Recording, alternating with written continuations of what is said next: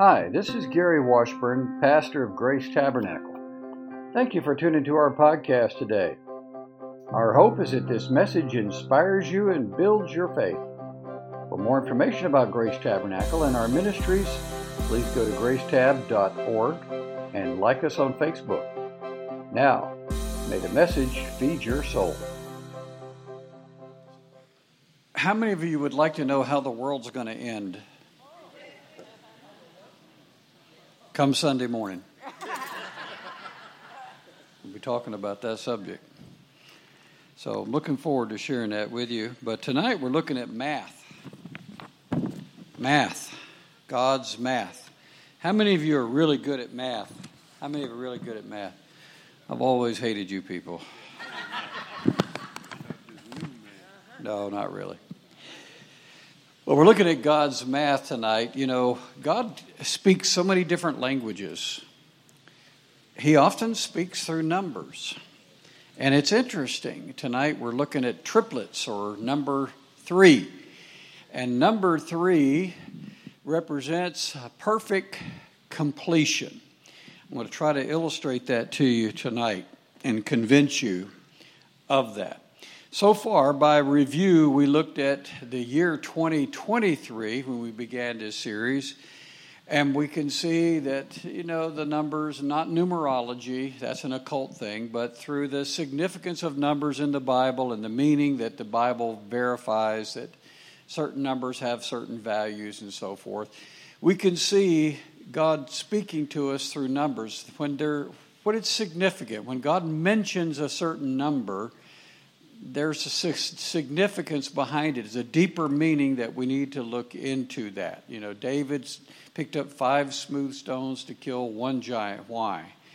Five is a number of grace, and we'll talk about that later on. But, um, you know, there's so many significant places in the Bible where it mentions specific numbers. Uh, when we get into the book of um, uh, Exodus and the book of Numbers, uh, specific details are given about the, the size of the tabernacle. You know, how many yards, how many feet, how many inches things were. Why do we need to know those details? When you look at the ark, the, the, the ark, we got, we got details and dimensions. Why do we need to know? Why do you just say it's a great big ship, you know? But we have details, and God is a God of details. So we need to look behind the hidden meaning, look a little deeper, and ask the Holy Spirit to show us things. Just like you, when you have a dream, how many of you have a lot of dreams? You should pay attention to those things. I had a dream last night, and I, it was kind of, to me, I thought it was a silly dream. And, and I, when I woke up this morning, I, re, I remembered it. But then I, I stopped and I thought, okay, I asked God, God, does this mean anything to, to me? Are you speaking to me through a dream? And so I began to write down the details that I remembered of the dream. And as I wrote those details down, things would come to my mind. The Holy Spirit was now able to talk to me and show me what those silly things I thought had great significance. God speaks through dreams. And I urge you, if you have dreams, keep a pad of paper beside your bed in case it's like 2 o'clock in the morning, you wake up. Write down some details about that so you can go back and visit that later. And then dare to ask God, the Holy Spirit, if this dream means anything to you. And I was surprised to find that what I thought was kind of a ridiculous dream had great significance. And that was just last night. So I want to urge you God speaks many different languages. And tonight we're just looking at one of his languages, and that's Numbers. By way of review, we, we see that the year 2023 is where we started this, the first Wednesday night of uh, this year. The number 2023, when we, we wrote that out, 2 plus 0, 2 plus 3 equals 7, a year of completion. And to me, there's a lot of significance to this year being a year of completion. And we'll talk more about that a little bit later on. We, by way of review, we looked at number one. The number one is a number for unity, oneness. God wants us to be in oneness with Him. He wants us to be in oneness with our spouses. He wants the church to be in oneness with one another, to flow with God and flow with one another. And then, by way of review, last week we saw number two is the number of a faithful witness, a testimony. Let everything be established by two or three witnesses, but primarily it's two. Now, some of you may have seen this, been around a long time, so if you know the answer, don't give it away. But suppose that I'm going to give you a test and I'm going to say to you, I'm going to draw a box up here of dots.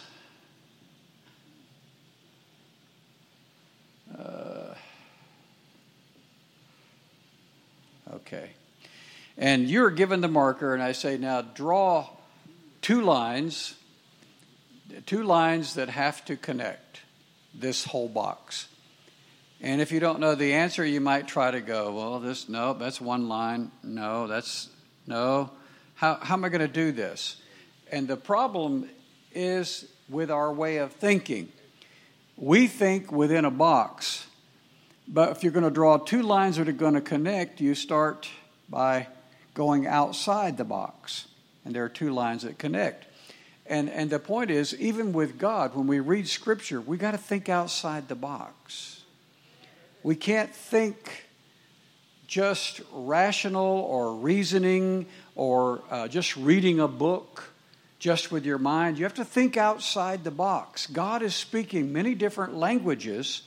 And so why am I giving you this information about numbers? I could be talking about anything tonight. Why am I talking about numbers?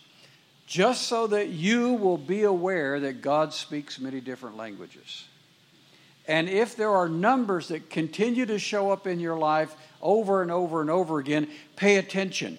God may be speaking to you through numbers. There are times He speaks to us through numbers. So when you continue to see numbers, everywhere you go, the same numbers, you should ask the Holy Spirit, what's the significance of this? Why do I keep waking up every night at 3:33 or 4:44? And you do it for two nights in a row, three nights in a row. Is that a coincidence? God is a God of detail. He's in the details.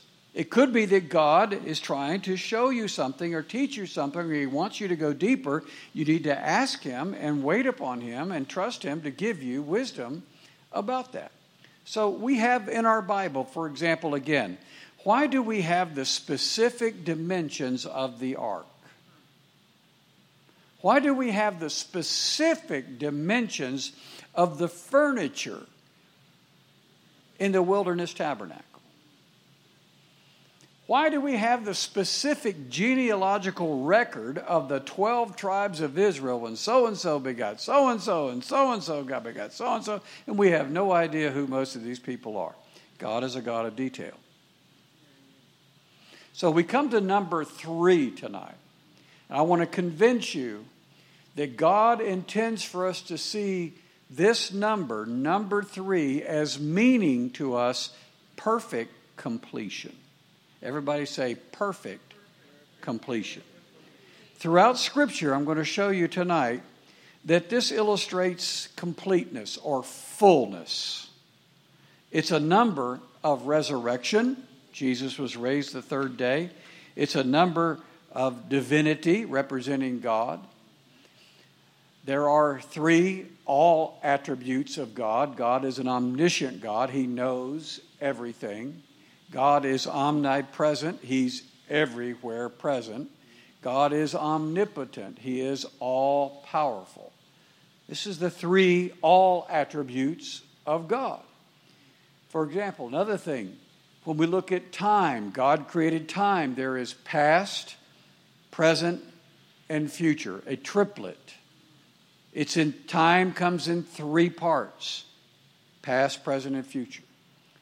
On the third day of creation in the book of Genesis, the dry land appeared out of the water on the third day, which is a type of resurrection of Christ. Isaiah saw the Lord, and he saw the Lord in his vision, and he said, Come on, a little louder. He said, not just holy, but three times. The complete holiness of God. God is completely holy, full of holiness. Daniel, the prophet, he knelt to pray after he was given the law that said you nobody's supposed to pray to God. He continued his habit of kneeling and praying to God three times a day. That's a good habit for you. Daniel did it. Not a law that you have to do that, but it's a good idea. Why don't you just make it your habit to set your alarm on your phone and say, three times a day, I'm going to pause for a moment and just praise God. I'm just going to kneel or whatever I can do, just honor God today. See how God would honor that in your life. That's a good habit. When we look at the tabernacle, the wilderness tabernacle was the first tabernacle. And then there was the, the, the built tabernacle or the temple. There are three parts to it there's the outer court, there's the inner court, and then there was the Holy of Holies, the place of the Ark of the Covenant. Also, Noah's Ark. Look at the same thing. There were three tiers. Man is a three part being spirit, you have a soul, and you live in a body. There's threes all around us. It's showing completeness. You're, you're full, you're, you're, you're complete. 2,000 years after Adam had fallen, and 2,000 years before Jesus would rise from the dead, God made a covenant with a man named Abraham. And then God did the oddest thing with him. After he gave him his promised son, a miracle birth of a son, God told Abraham, Now go sacrifice him. Without any explanation. And of course, we can see on this side the parallel of God sacrificing his son. But look at this scripture in Genesis 22 4. On Genesis 22 4, go back please to 22 4. On the third day, everybody say three, Abraham lifted up his eyes and he saw the place of sacrifice afar off. On the third day. Later, this place was called Calvary or Golgotha. And Isaac asked his father, We have wood, we have fire, where's the sacrifice? And Abraham's reply is incredible faith. Look at what he says in verse 20, chapter 22, verse 8. Abraham said, My son, God will provide himself a lamb.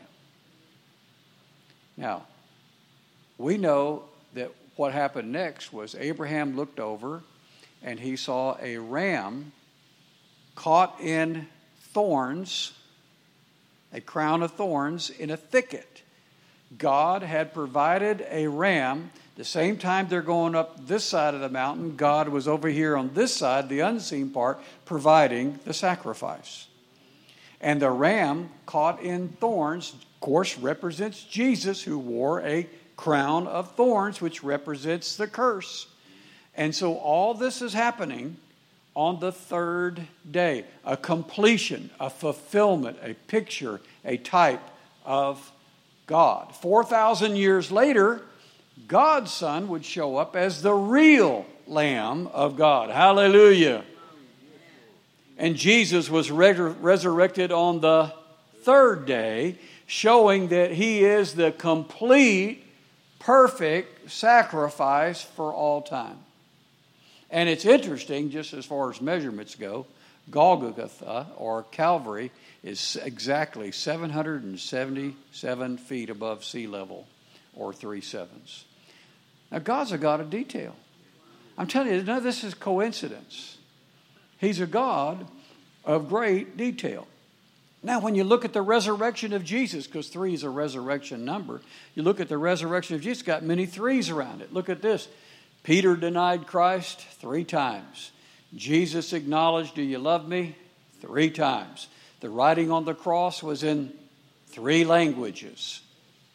There were three crosses Jesus and two thieves. He was crucified the third hour. There were three hours of darkness. Jesus' last words were three words It is finished. Jesus rose again the third day. I'm telling you, number three with God is a very significant number.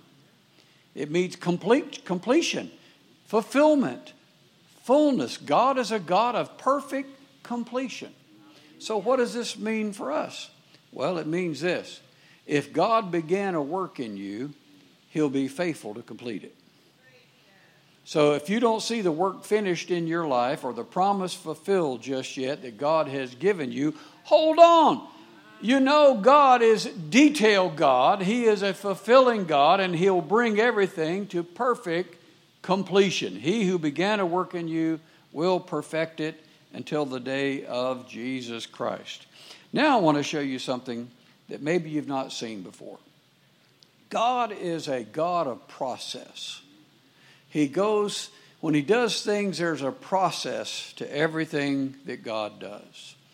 For example, when God does something, He gives a vision to somebody.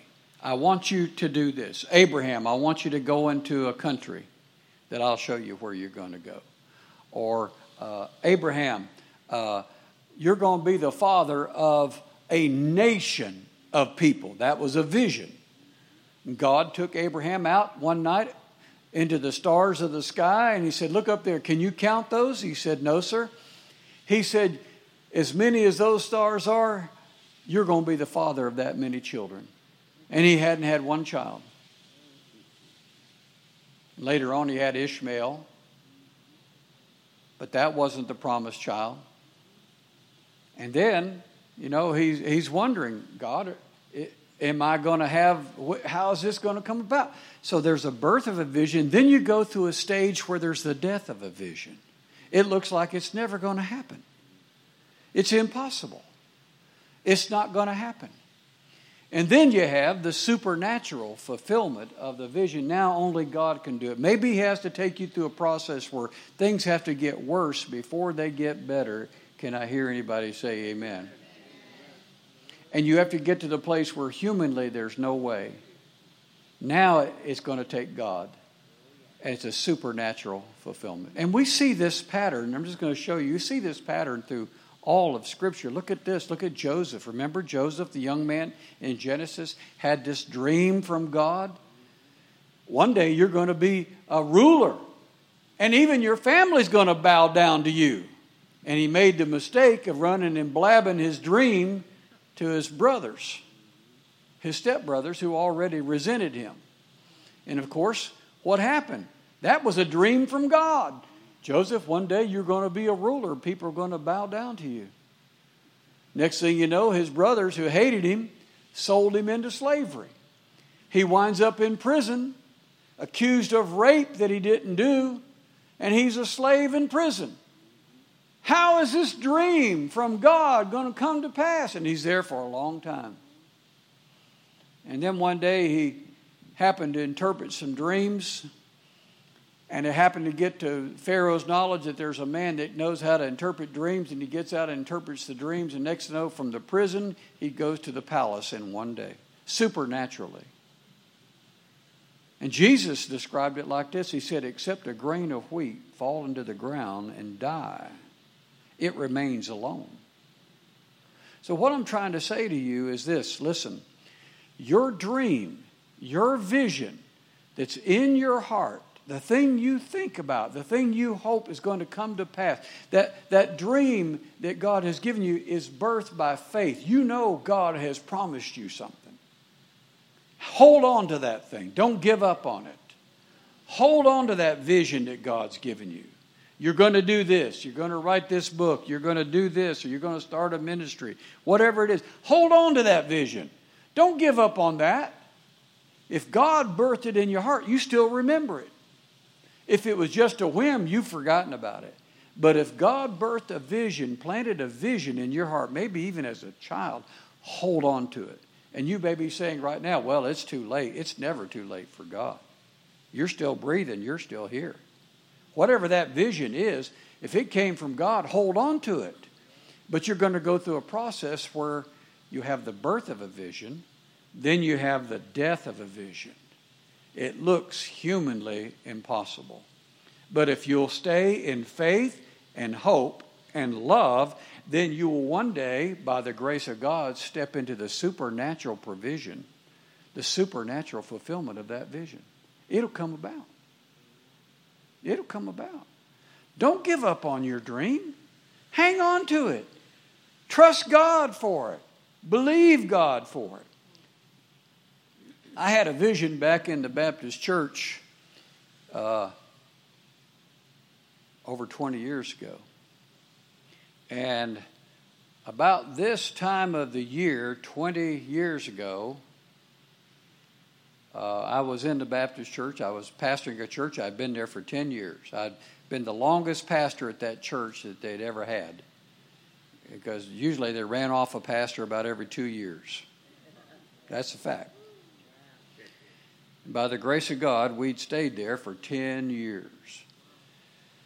And I was a charismatic and uh, believed in all the gifts of the Spirit and everything, and I was a very frustrated Baptist. But I was making headway, and we were we had a revival breakout. It started out as a youth revival, and it, it turned into a church wide revival and we made headway. We had we had people speaking in tongues and people slain in the spirit. We had demons cast out right in front of the whole church. We had, man, it was snap crackle pop.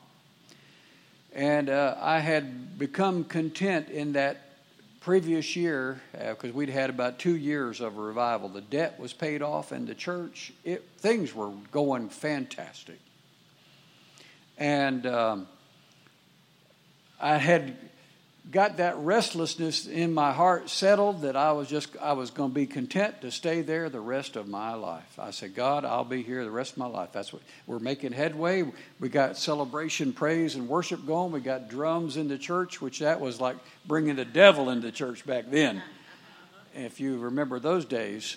And we had uh, we had worship going, and the gifts were starting to flow, and things were just fantastic. So I was content to be in the Baptist church, but be a charismatic Baptist church. And I modeled it after Park Avenue Baptist, where Peter Lord was over in Titusville.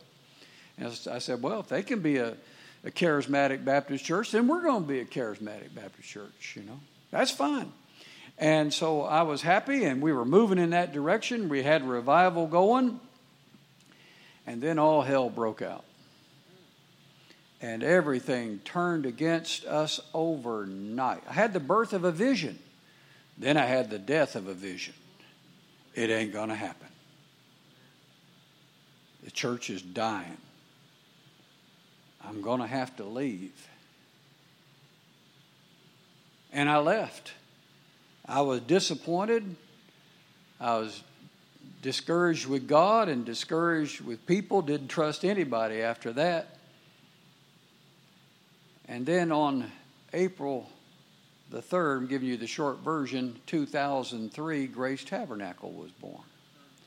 So there was the death of a vision. We're going to have a charismatic church. All the gifts of the Spirit are going to be flowing.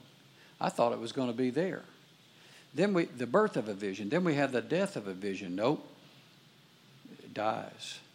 Then we had the supernatural and Grace Tabernacle. You this church was born April 3rd, 2003. Perfect completion. God is a God of detail, God of perfection. When He does something, He may take you through a process, a birth of a vision, the death of a vision, but then the supernatural fulfillment of it. And you today are the fruit of supernatural fulfillment of a vision. You are here. Thank you, God. I like what somebody said, and I took this quote out of a book. Uh, if you see somebody's glory, you see the glory of God on somebody's life, you need to find out their story. In other words, there's a story. They have gone through the birth of a vision, the death of a vision, to get to the supernatural. You have to go through that. So I don't know where you are right now. Maybe you're in the death of a vision. Don't give up. You got to go through the process. It's okay. It's part of God's process. The wheat has to die, has to fall into the ground and be buried and die and rot. And then it comes up. Nothing like it was when it was planted. Supernatural. So, when you see triplets of things, for example, like triplets of number one, one, one, one, okay, since three is perfect completion, then you have to go back to what does number one mean? Number one is oneness and unity. So three, three ones would be perfect oneness, perfect unity. Are you seeing? Are you understanding?